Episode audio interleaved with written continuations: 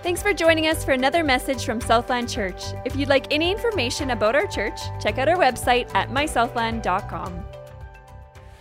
Uh, third part, third and last uh, part of the little contentment series I started a couple of weeks ago. Next week, I'm going to start a new series. We're going to go for uh, six or seven weeks, but uh, we're doing a whole, uh, next week we're going to start this whole uh, church-wide, all together, you know, Wednesday night, midweek online is going to do it. Uh, cell groups are going to be doing it. I'll be doing it in the uh, messages, but we're going to start a whole, uh, what? What's the word I'm looking for? Not unit. It's not like we're going to school, but sort of, what? what? Module. Module. There we go. Let's use module. Uh, we're going to do a church, I don't even like that word very much, but we're going to do a church thing together called Learn to Love for about a month and a half. Uh, it'll be six weeks. The reason I'm saying about is there's one gap in there because of Prayer Summit, but I'm going to start the Learn to Love message series next uh, weekend, Sunday, but uh, today I want to finish our series, our little three-part mini-series on contentment. And I want to go back to, as we have in all three of these messages, I want to go back to and start with uh, Philippians chapter four. In Philippians chapter four, verses six to seven, they say this: "Do not be anxious about anything, but in everything, by prayer and supplication with thanksgiving, let your requests be made known to God. And the peace of God, which surpasses all understanding, will guard your hearts and your minds in Christ Jesus." So uh, Paul gives us a strategy for how to deal with anxiety. for how to deal with anxiety and get to a place of contentment, his strategy is uh, prayer and thanksgiving, okay? That's what Paul does. That's what Paul did. That's what Paul is writing about this. When Paul was anxious, uh, when Paul was struggling to get to that place of peace and contentment, what did he do? He went to prayer. He went to thanksgiving. And of course, that's what we should do as well. What a gift prayer is, that we can pray when we're feeling anxious. Now, of course, um, if only it was that easy, right? If only it was that easy, right? I mean, we know that prayer is a gift. Uh, we know this passage, this famous passage. We know we're supposed to pray when we're anxious. Um, and yet, isn't it true that so often we go to prayer and at the end of it, we still have our anxieties? I mean, again, it, it, so we know Paul is onto something. Paul's telling, I mean, it's, it's, it's the inspired word of God. We know this is important to know. We know we should pray when we're anxious, but somehow, uh, for some of us, when we pray, our anxiety doesn't go away. And I think part of that, I think there's probably many reasons why that is true, uh, but I think part of that might be tied in for some of us with having wrong expectations. Wrong expectations about life and wrong expectations about prayer. I think a lot of us as Christians have wrong expectations both about life and about prayer. And I'm going to start with wrong expectations about life. I uh, I feel like there's a new American dream out there. Uh, you know that phrase, the American dream. And, you know, I think yesterday's generation or the older generations, I think uh, their American dream was to have a nice house, you know, the white picket fence, uh, a nice vehicle or two, and some nice vacations. That was sort of yesterday's generation desired this, this. They were coming from having nothing. And so the American dream for them was to have something, was to be able to prosper materially, to have the nice house, to have the nice vehicles, to go on vacation and all that sort of stuff. Uh, I think, though, that, that that the American dream has changed, and it has changed not just for a culture. I think it's changed for us as Christians. And I think today's generation doesn't so much aspire to the nice. I mean, they want nice things as well. I think every generation wants nice things. But I think today's generation, I don't think they would say that they aspire to a nice house and a nice vehicle and those sorts of things. I would say that there's a new American dream out there.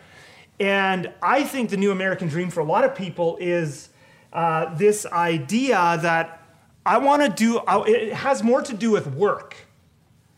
I think the new American dream is I want to have a job that tailors to my unique abilities and talents, that I can make a difference in the world, you know, that I can be socially responsible, that I can have a have a job where I can get out my, you know, have my creative outlook, or, or outlet, sorry, and, and, and uniqueness. And I can, you know, I can drink my fair trade coffee out of my recyclable cup, all of which are wonderful things, uh, but I can do this job that is unique to me and that makes a difference in the world. And I think that's, for many people in our culture and for Christians, I think that's kind of the new American dream. Now, when I say that, I don't say that as an insult.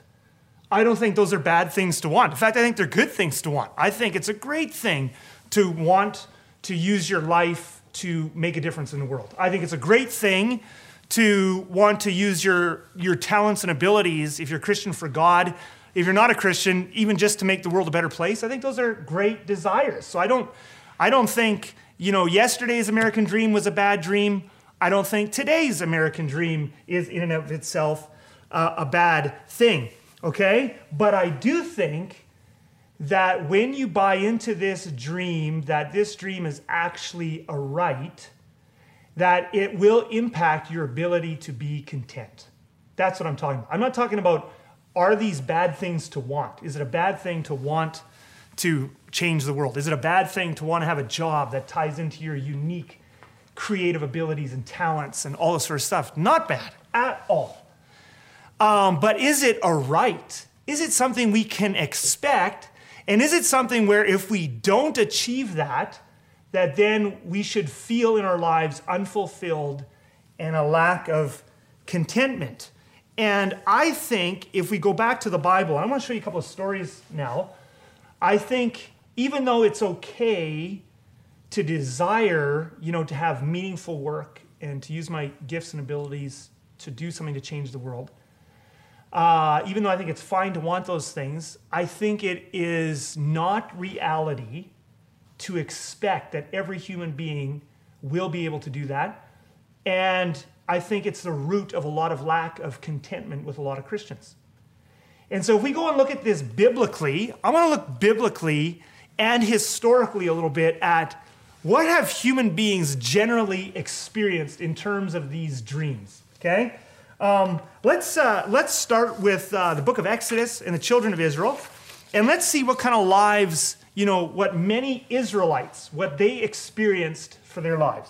And did they experience either of the American dreams, either the nice house, the nice vehicles, the nice vacations, or getting to do meaningful, wonderful, unique, creative work that exactly matched their talents and abilities? Well, uh, we read in Exodus chapter one, starting in verse eight. Let's read this. Now there arose a new king over Egypt who did not know Joseph. And he said to his people, behold, the people of Israel are too many and too mighty for us. Come, let us deal shrewdly with them, lest they multiply, and if war breaks out, they join our enemies and fight against us and escape from the land. Next verse, verse eleven. Therefore they set taskmasters over them to afflict them with heavy burdens. They built for Pharaoh store cities, Pithom and Ramses. So I want you just to think about this for a moment. Um, you have got a number of generations, depending on how you count, you know, the four hundred thirty years that uh, Exodus twelve talks about. You have a number of generations or several generations of Israelites who spent their whole lives in slavery. They were born into slavery, they grew up and spent their entire lives in slavery, and then they died, okay? So I want you to think about that in terms of our cultural expectation and sometimes our Christian expectation that it is a right, almost a right. Not that it's a bad thing to want, but it is almost a right that I will get to do a job that is meaningful, that I love, that gets to use my abilities and talents uniquely. None of these people ever even got to think that.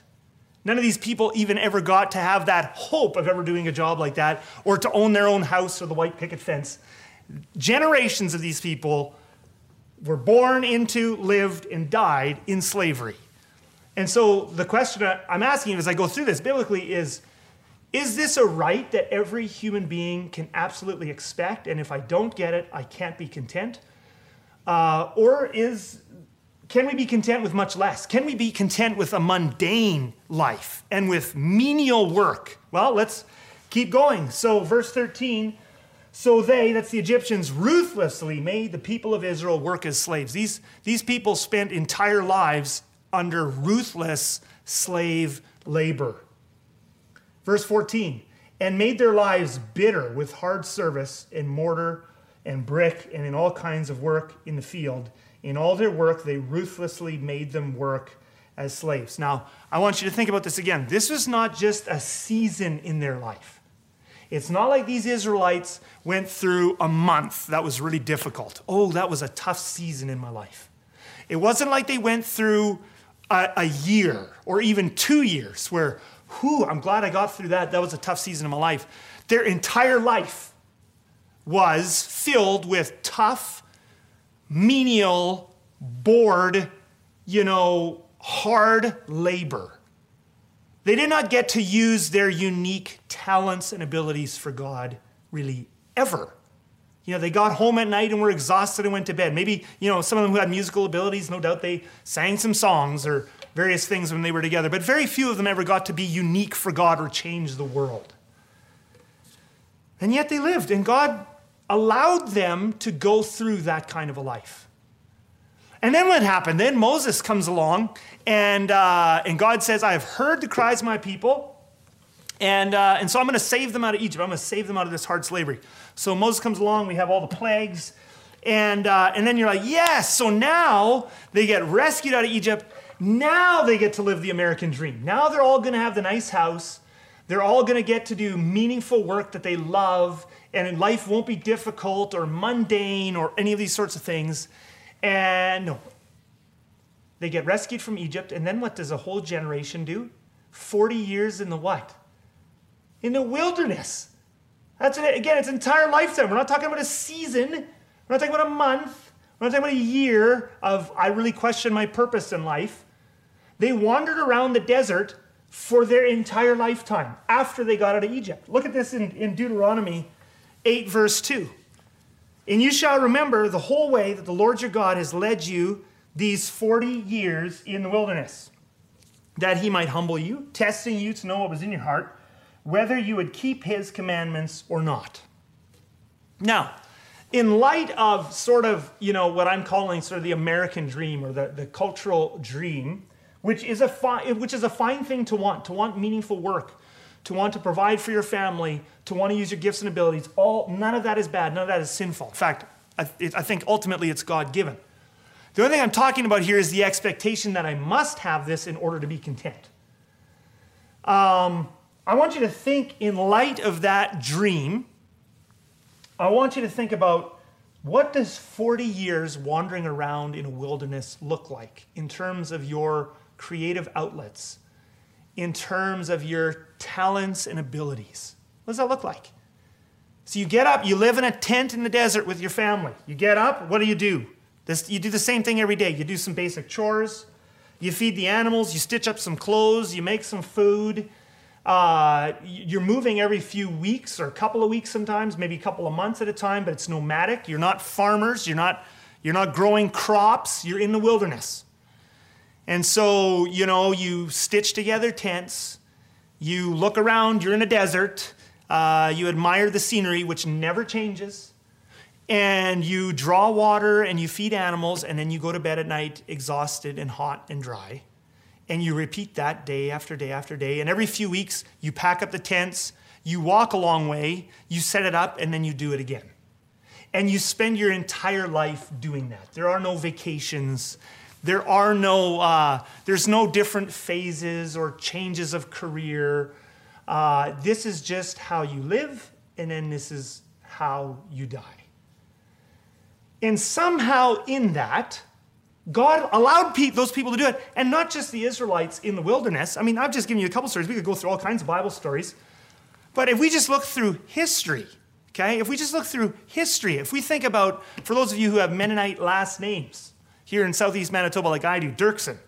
Uh, those of you who have, you know, Mennonite ancestors coming out of Russia, or, you know, you might be watching this this uh, live stream from somewhere else, because anywhere else in Canada or around the world, uh, wherever your ancestors came from. But I look back at my Mennonite ancestors coming out of Russia. They lived very extremely difficult lives, where they worked and worked and worked and worked, and then worked some more, and desperately tried to come to Canada, and then worked some more, and then they died. They did many, many, many years of hard labor. And, you know, a lot of, uh, I'm reading a book right now about, uh, you know, uh, a family that grew up in the nineteen thirties and forties uh, Russia. And, you know, there was no conversation about, you know, what are you going to do for your career? How are you going to make a difference in the world? Their conversations revolved around, did we gather enough food this summer? Did we work hard enough in the garden while also shoveling coal at the factory uh, to gather enough food to help us survive the winter, us and the kids? This is how they lived.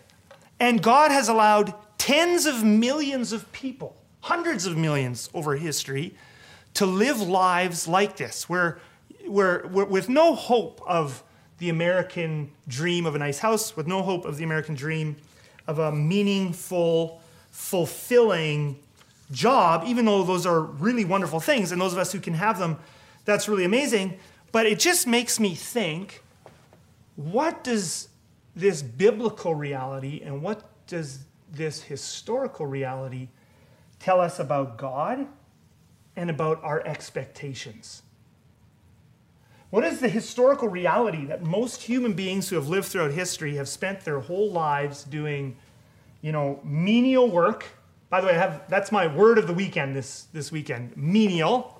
I'm going to show you a dictionary definition in a little bit later in this message, but you can look it up already on your phones if you don't understand what that is. But uh, what does that tell us about life and about God and about our expectations that the vast majority of human beings who have ever lived uh, spent their entire lives doing menial work, just trying to survive? What does that tell us about God? And what does that tell us about contentment? Uh, what it tells me, and when I look at Paul's life, when I look at the scripture, what it tells me is that it must be possible to find fulfillment, joy, peace, and contentment in a life that is very mundane, or in a life where I have none of the trappings of the American dream or a meaningful job in the sense that we sometimes think of it as meaningful today. Well, we look at what Paul says in First Timothy chapter six, and he says this, "But godliness with contentment is great gain. For we brought," so there's contentment again. There's Paul. He's big on contentment. For, but godliness with contentment is great gain, for, for we brought nothing into the world, and we cannot take anything out of the world. Now, whoa, right there we have an expectation. We're seeing an expectation of Paul's, okay? And it's maybe different. Like I said at the beginning of this message, we looked at Paul's uh, passage in Philippians, and he said that you should be able to let go of your anxieties in prayer. But then I said, well, but there's a problem because many Christians go into prayer and they still have their anxieties at the end of the prayer. So what's going on there? Well, I think one of the issues is expectations. If you have wrong expectations and you expect that life is going to turn out a certain way, uh, and then it doesn't turn out that way, and you keep praying that it will turn out that way, and then it doesn't turn out that way, Uh, that can be very, uh, you know, that can be painful for people because the expectations are off. I want you to notice Paul has an expectation here. He says, here's his expectation. We brought nothing in and we get to take nothing out. If that's your expectation of life, it's going to be a lot easier for you to be content. And then look what he says next. He says, but if we have food and clothing, with these we will be content. Now that is a lot lower bar to clear for contentment. Paul had a lower bar. He he he he said, I I, I don't need, you know, this uh, fulfilling work and make it something that ties in, you know, a career that ties into my unique abilities and talents. As amazing as that is, and wonderful as that is, it's not bad to desire those things or to have those things. But he's like, I don't need that to be fulfilled. In fact, Paul spent most of his life, like we look at the mission stuff, and we go, oh yeah, he was this great minister. Actually, most of his life was spent in hard labor. Uh, he was a tent maker by trade, and that's how he provided for himself to do ministry. And then he did ministry, you know, after a day work, long day's work. Look what he says in First Corinthians chapter four, and then we'll look at Second Thessalonians three, seven to eight. In First Corinthians four, it says this, "To the present hour we hunger and thirst.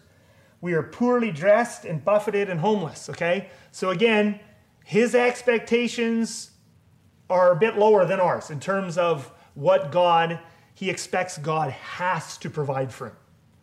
Okay? Um, and then he says, and we labor working with our hands. He was a tent maker. Okay? So this is First Corinthians four. He is spending his days in hard labor, working with his hands. This is not a job where, you know, at the end of the day, you just necessarily feel good about yourself and, oh, I had so much fun today and I get along with the, like, I love my job at church. It's way easier than what Paul had. Okay, he, he's a tent maker. He labors, working with his hands. When reviled, we bless. When persecuted, we endure. Um, he worked all day, eking out a living so that he could continue to minister. That was his reality. And he was able to be content in that. And then it says this in Second Thessalonians three, seven to eight. Uh, he says, for you yourselves know how you ought to imitate us. So there's that again. I talked about that two weeks ago, that discipleship, being discipled, part of that is we look at what the saints in Scripture did, and then we, we imitate them. And Paul's saying that again. And this time, though, he's saying it with regards to contentment and hard work. So he says, for you yourselves know how you ought to imitate us. Because we were not idle when we were with you, nor did we eat anyone's bread without paying for it. So this is something also that we are to emulate Paul in. But with toil and labor we worked night and day that we might not be a burden to any of you. So Paul says it's actually an important thing as believers. He actually goes on to say uh, that it is better to give than to receive. One of the, one of the reasons it's important to work is because we want to be givers as Christians, not just receivers. Now, of course, I know all the caveats. Uh, you know, some people can't, there's reasons why people can't work. Or, and especially in a season like now with COVID and stuff, people are getting laid off, they can't work. So this isn't about guilt if you can't work or you have some kind of, you know, physical thing or mental thing that you can't work. It's not about that. If you can't work, you can't work. And that's fine. But, but what I'm saying is, I think there's a lot of people out there, and I think Christians sometimes get into this as well, Where, where they're questioning their purpose and they're looking for fulfillment in life and they don't like their job and they feel like, well, I just don't have a fulfilling job. I just don't have a meaning, I don't have meaningful work. I'm looking for this, this career to give me fulfillment. If you're looking for fulfillment in a career, you're looking in the wrong spot. If you're looking for fulfillment in using your gifts and abilities, even though that's a wonderful thing, you're looking in the wrong spot. Fulfillment has... We have to be able to find fulfillment. We can find, yes, there's, it can be satisfying to use your gifts and abilities. It can be satisfying to have a good job. But fulfillment has to come from something deeper and more basic than just getting to use my gifts and abilities or having a wonderful, jo- meaningful job. By the way, word of the weekend, uh, menial. I've used that word like two hundred times. So maybe some of you young people don't know what, what that is, or maybe you young people actually do know, and maybe some of you old people don't know, okay? But menial, when I keep talking about, you know, biblically and historically, many people have lived and died their whole lives spent in menial labor. I mean, they have spent their entire lives doing some job that did not require much skill and that lacks prestige, okay? That is the majority of human beings who've ever lived. And God has allowed human beings to live like that and to work, spend their entire lives working jobs like that. So obviously it must be possible for us to be content and fulfilled in that. Now, someone might say, are you saying that I don't like the picture of God that you're painting? Like, uh, are you saying that that's God's will for our lives, that we all just work horrible jobs and work is just this terrible thing and then we make it through these brutal lives and then we die? No, I'm not saying that was ultimately God's plan or that that's God's heart. Uh, the Bible actually tells us that work got broken, okay? Uh, you know, the first three chapters of Genesis, we, the story is, it's sin. Uh, God made this wonderful creation, and then sin came in and broke things. And if you look at the curse in Genesis three, actually part of the curse, had, when, when God talks to Adam, is it talks about toil. And so there's something about the brokenness of our world now that, that work, for many people, is not an enjoyable thing, and work often doesn't match up with our gifts or abilities, and work Can, has in many cases in history and even today in various places in the world been a brutal thing that was very hard on people, okay? So it's not that God, it's not that this was God's design all along or that God just loves it when people have to work hard and not get to use their gifts or abilities. It's not that God loves that. It's just that this is the reality of what we can expect in a broken world. It's the reality, okay? So we need to set our expectations somewhere so that we can still find contentment and joy and fulfillment in this life anyway. And uh, Romans eight, uh, and I'm going to read a chunk of this passage here in Romans eight, but Romans eight is really clear, just as the rest of the Bible is, that the world is broken right now. It really is broken, and we as Christians are not exempt from experiencing that suffering and that brokenness. We just are not exempt. We, it, it, the world is broken. We share in that brokenness. We experience that brokenness. So Paul says this, Romans eight, starting in verse eighteen, "For I consider that the sufferings of this present time," Paul has an expectation that life in this broken world will be hard. That's his expectation. And if you don't have that expectation, and even if you just pay lip service to that expectation, you're going to lose your contentment whenever life is hard. And I see this happen with Christians way too often. Then they're mad at God. Why would God let me go through this? Why would God not take this away from me? Why would God let me work at this job and not give me a new job, or blah, blah, blah, all this sort of stuff? And I totally get the feeling you're, you're suffering. But I see often it turns to this little turn, and then it's bitterness instead of contentment. And that always comes from a wrong expectation. Because you expected that, I, I thought God promised to make my life easy. I thought pro- God promised to give me a fulfilling life. But he actually doesn't promise to, he, what he promises is that you can find fulfillment in him, not that he's going to make your circumstances fulfilling. So Paul says, I, I consider that the sufferings of this present time are not worth comparing with the glory that is to be revealed to us. Our hope is not in the now, our hope is in the future. Okay, that's, that's the important thing, okay? Um, and, uh, and you can see that there, the difference there, that we have something to look forward to. Our hope is in, in the glory that is to come. But then verse twenty, Uh, for the creation was subjected to futility, not willingly, but because of him who subjected it in hope. So, for the creation was subjected to futility. So this is because of sin. This is what this is the storyline of the Bible.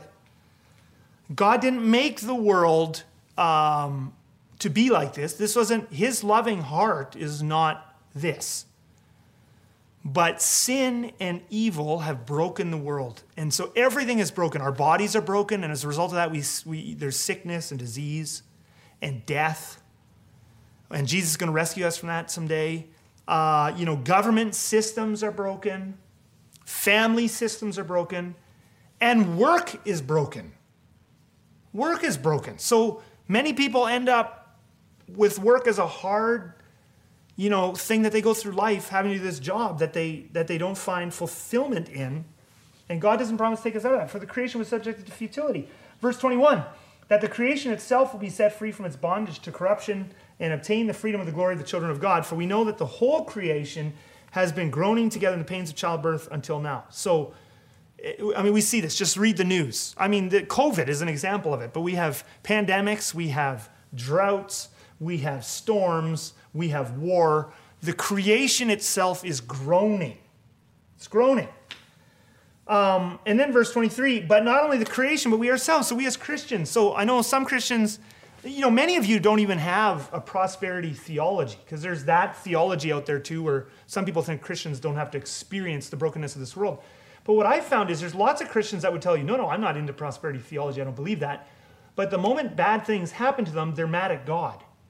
And ultimately, that comes from prosperity-like expectations. Paul's expectations here are that creation is groaning, creation is suffering, and we are suffering with it. That's, that's what Paul's expectation is. The world's broken.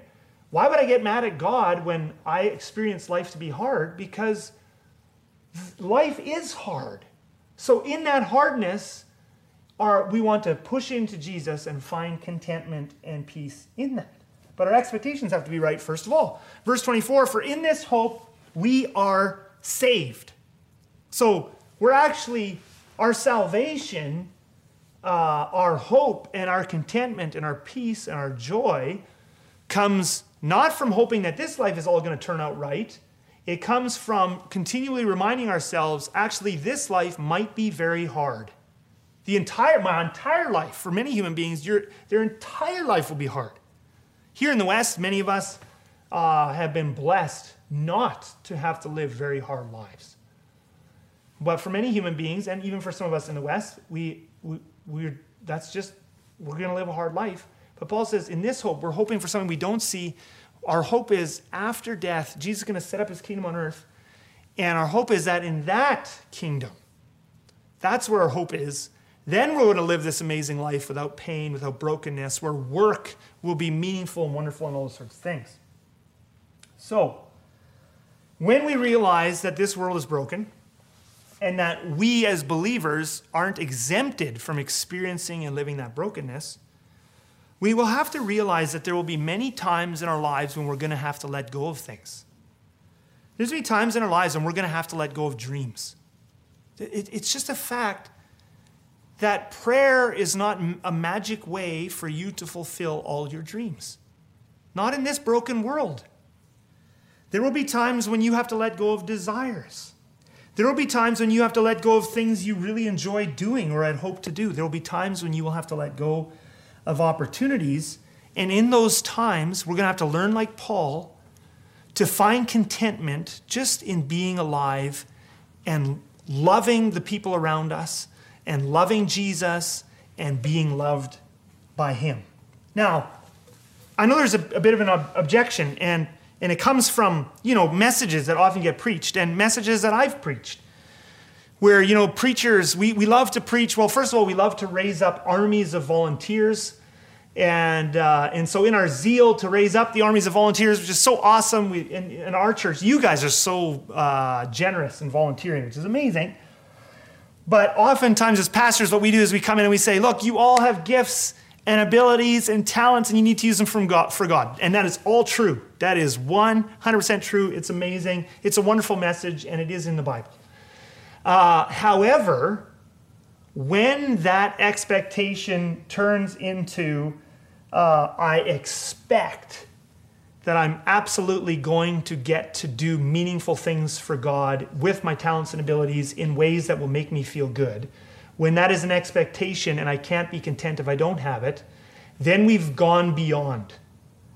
You say, well, God has given me these talents and abilities. What a waste if I never get to use them for God. It's not a waste. You weren't made just for this life. I'll tell you something, we are going to work in heaven. And I know it's depressing for some of you because you can't imagine work being good. But we are going to work in heaven. We're not going to sit around doing nothing. Boredom, we were not made for boredom, okay? We will rest, we will play, we will worship, but we will work, you know, when Jesus returns and in his kingdom. And in that kingdom, we are going to build and create and invent and bake and write plays and make uh, movies and tell jokes and... and, you know, invent new games and competitions and all these things we're going to do uh, because that's all part of being human and the way we reflect God's image. So in eternity, there's no question, you are unique, you do have unique talents and abilities, and you will get to use them for God. And hopefully you will get opportunities in this lifetime as well, and that will be, that will be very satisfying, and that will be very fun, and that will be very wonderful. But if you are in a season or in a life where you feel like you're not getting to do that, you can be content anyway. You can be content anyway. Instead of being disappointed with your life, instead of being discouraged with the life you've got, embrace the life you've got. Embrace where God has you. Don't waste any more time on regret. Don't waste time on disappointment. You get to live life for eternity again after death anyway. Make the most of this the life that you have. Your primary purpose in this life, I'm going to put this up there. Your primary purpose in this life, I've kept saying this in this series, is love God, love people, be discipled, make disciples. That's every one of us, our primary uh, purpose in life. Love God, love people, and be discipled. You can do that in the most menial work. You can do that in the most mundane life.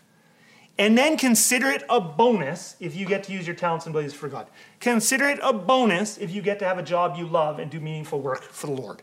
That's all bonus, but our purpose has to be bigger than that. Now, the question is, how do I keep this mentality day to day, right? So, okay, I get it. You keep hammering this message home in this series on contentment, that we can be content with a bare bones life. You know, Paul says, with food and clothing, I can be content. I can find fulfillment in a bare bones life. I can find fulfillment in a life where really all I'm doing is just trying to survive. I can find fulfillment and love people in that life. Okay? But now the question is, how do I keep this contentment mentality day to day in a life like that? And this is where we go back to Paul in Philippians four. And he says, uh, the, the key strategy is prayer. Do not be anxious about anything, but in everything by prayer and supplication with thanksgiving. So the key is we're going to have to pray. Now, it's going to have to be the right kind of prayer, okay? Just because you call something prayer doesn't mean you worry. And that's what I talked about at the beginning of this message. Just because you call something prayer doesn't mean uh, that at the end of it, your worry's going to be gone. Lots of us, pro- all of us at some times, and some of us, you know, a lot of the time, you take your request to God. Oh, God, help me, help me, help me, help me, help me. Oh, God, help me. And then at the end of it, amen. Oh, I still feel terrible. Okay? Um, and by the way, God has so much grace and mercy for all of us. You don't have to pray right in order for him to answer your prayers. But if you want to have peace and contentment, just know this. Often I hear Christians praying, God, often, and I've done this as well, God, please take away my anxiety. And you know what I think God says to that? He's like, child, come to me and let me help you let go of your anxiety. God's not just going to take away your anxiety. He's not just going to take away your lack of contentment. He's not just going to take away your bitterness. He wants you to come to him and let, you have to let those things go. As long as you're holding on to them, he's not going to take them from you. So it's learning that prayer is not just about going to God and And telling him all my problems. Yes, tell him your problems. That's awesome. But then it's, prayer is about us not just telling him our problems. It's about leaving our problems with him. That's the important thing. We need to learn to not just take our worries to God, but let go of our worries and leave them there with God. Prayer is not just about getting our situations changed. That's so important. Oftentimes, prayer is about us coming to peace with God's goodness in our situations. And if, if you don't ever learn that shift in prayer, then a lot of your prayer times are going to end in anxiety, just like they started. Yes, God changes situations. I love when he does that. But lots of times, he wants us to find his goodness in the situation and to rest in him in the situation and to find contentment and gratitude in this situation. So what are the components of this kind of contented prayer? Uh, what I like to call letting go prayer. Not just, not that, not just, you know, asking God to change everything in my life, even though I do that, but I start by telling him what I need, and then I don't leave before I've just let go. It's letting go prayer. So a couple of things. I don't have much time here, so we'll just kind of zip through these. Um, number one, one of the components of letting go in prayer is part of what you're doing in prayer is not just talking to God about your worries. Part of prayer is practicing being quiet with God. Because trust is a quiet emotion, not a busy emotion. I know tons of Christians that are like, oh, I just wish I could trust God. As long as you're revving like this, it, I mean, it's a physiological reality. As long as you're revving, ah, busy, busy, busy, ah, anxious, you can't trust at the same time as you're revving and anxious. So part of prayer is getting out of that anxious cycle and being quiet with God. Look what it says, David, and I could show you other verses, but Psalm one thirty-one, verse two, David says, I have calmed and quieted my soul. Notice he does not say, God has calmed and quieted my soul. This isn't magic. He's not saying, oh, God, thank you for quieting my soul. God says, no, no, no, child, come to me and quiet your soul. It's something we have to practice. I have calmed and quieted my soul like a weaned child with its mother, like a weaned child is my soul within me. The picture here is of David being this small child nestled into his mother. Like a, like a weaned child with his mother. So he's nestled into God. He's trusting. Now let me ask you something. um, because this has a lot to do with our picture of God as well. One of the reasons it's hard for us to trust God is because we don't trust God. Isn't that profound? Like, that is profound. One of the reasons we have a hard time trusting God is because we don't trust God. We go to him with prayer, but we're worried he doesn't really care about us. He's not, he doesn't really care about taking care of this issue. So I go to prayer and I say, God, change this, change this, change this. And then I leave and I'm still worried because I'm like, oh, I don't know if he's going to take care of this situation. Does a small child, you know, a little baby that's resting in its mother's arms, does it worry, oh, I wonder if my mom's going to take care of my needs? No. And would it ever cross a good mother? Would a good mother ever not take care of her child's needs? A, a, a little baby in a mother's arms can fully trust that their mom is going to look after them. David is able to quiet his soul like a weaned child with his mother because he trusts that God cares about the things he cares about. So he can leave them with God in prayer. I can leave this with you in prayer, God, because I know you care about me. And even if you don't answer it exactly the way I'm asking you to answer it, I know you're going to take care of me. Like a weaned child with his mother. But you have to be able to stop. So part of prayer is not just, ah, God. It's, I have stilled and quieted my soul. God, I'm trusting you. That's a practice. We have to practice quieting ourselves. Now, there's different ways people quiet. I've talked about that many times before. You know, uh, some people do it through listening to music. Some people might do it by going for a walk in nature. I do it by sitting in my comfy IKEA chair downstairs. I just have my feet flat on the floor. I have my coffee in hand. In the first five, ten, sometimes fifteen minutes of my devotions, they're like some of my favorite moments of the day. Before I do anything in my devotions, I just sit there with God and I'm just quiet and I enjoy being quiet. Sometimes I let my mind wander. Sometimes I thank God for good things in my life. I don't force it during those initial moments of the day. I just am quiet with God and I just trust him because he's good. So important. Then the second thing that goes with this letting go prayer, it's not worried prayer, it's letting go prayer, is to practice seeing your emotions rather than being your emotions. And uh, there's so many cool psalms, but uh, David prays this in Psalm one thirty-nine, twenty-three. Search me, O God, and know my heart. Try me and know my thoughts. This is the part of your prayer time when you do a check. You've quieted yourself and you're trusting God. And now you just do a check. Am I feeling anxious? Am I feeling angry? Am I feeling bitter? Search me, O God, and know my heart. Know my anxious thoughts. Like what, what's going on inside of me? And something that I have found super helpful uh, over the, you know, the past months is uh, I like to picture myself sometimes in, in a boat with Jesus, and I'm on a lake, and the lake is my mind. The lake is my is my emotions. And if I'm feeling anxious, then the, or if I'm feeling angry, or if I'm feeling whatever, worry or something, then I see my emotions as these waves that are rocking my boat. Now, the important thing about seeing your emotions, okay? And this is that's what David is doing here. Search me, O God, and know my heart. He's looking inside of himself. What's going on inside of me? Know my thoughts, okay?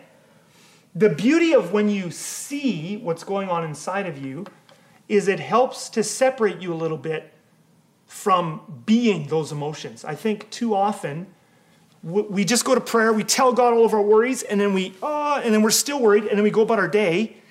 And if you're feeling anxious, but you haven't stopped to take note that you're feeling anxious, you're going to act out of that anxiety all day long. You're going to snap at people out of anxiety. You're going to make decisions out of anxiety. You're going to act, you're going to be your anxiety. In letting go prayer, when we, when we use prayer to let go and we examine our heart and we see the anxiety, seeing is the opportunity to distance ourselves from being. We don't need to be defined by our anxiety. And so this is the place in prayer And I will often, on my white, comfortable IKEA chair, when I see worries or fears or things going on inside of me, I lift up my request to God, and then I go, I don't have to repeat myself to you a thousand times today, God, because you actually care about me.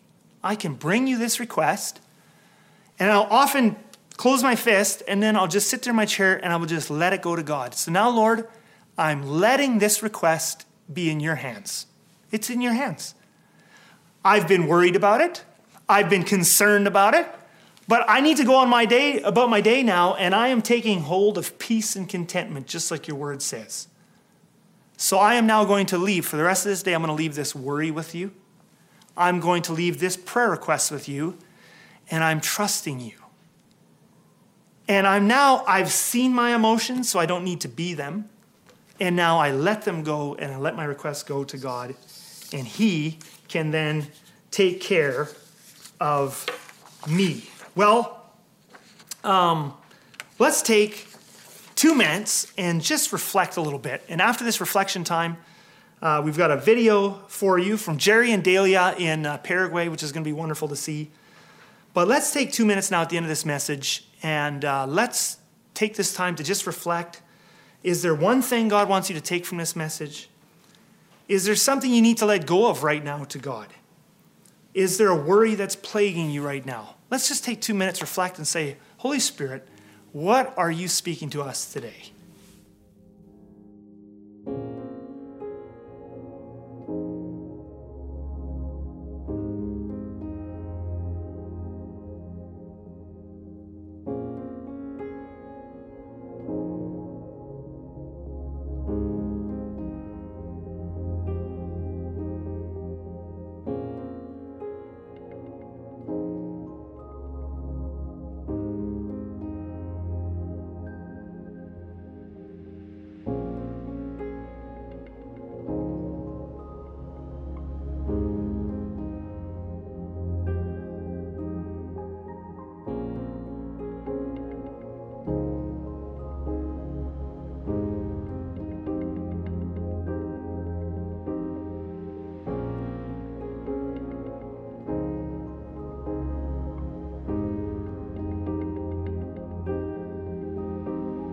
Well, thank you for uh, joining us. Uh, everybody from our Southland family here in the Southeast in this area, and then people from all over Canada and wherever else you might be tuning in online. That's the crazy thing about online church is uh, you can be anywhere in the world. So if you're wherever you're joining us from, uh, we just pray the peace of Jesus and the grace of Jesus on you. Thanks again for joining us for our weekend message. If you have any needs or prayer requests, please give us a call at two oh four, three two six, nine oh two oh or email prayer at my southland dot com. Once again, our phone number is two oh four, three two six, nine oh two oh and the email address is prayer at my southland dot com.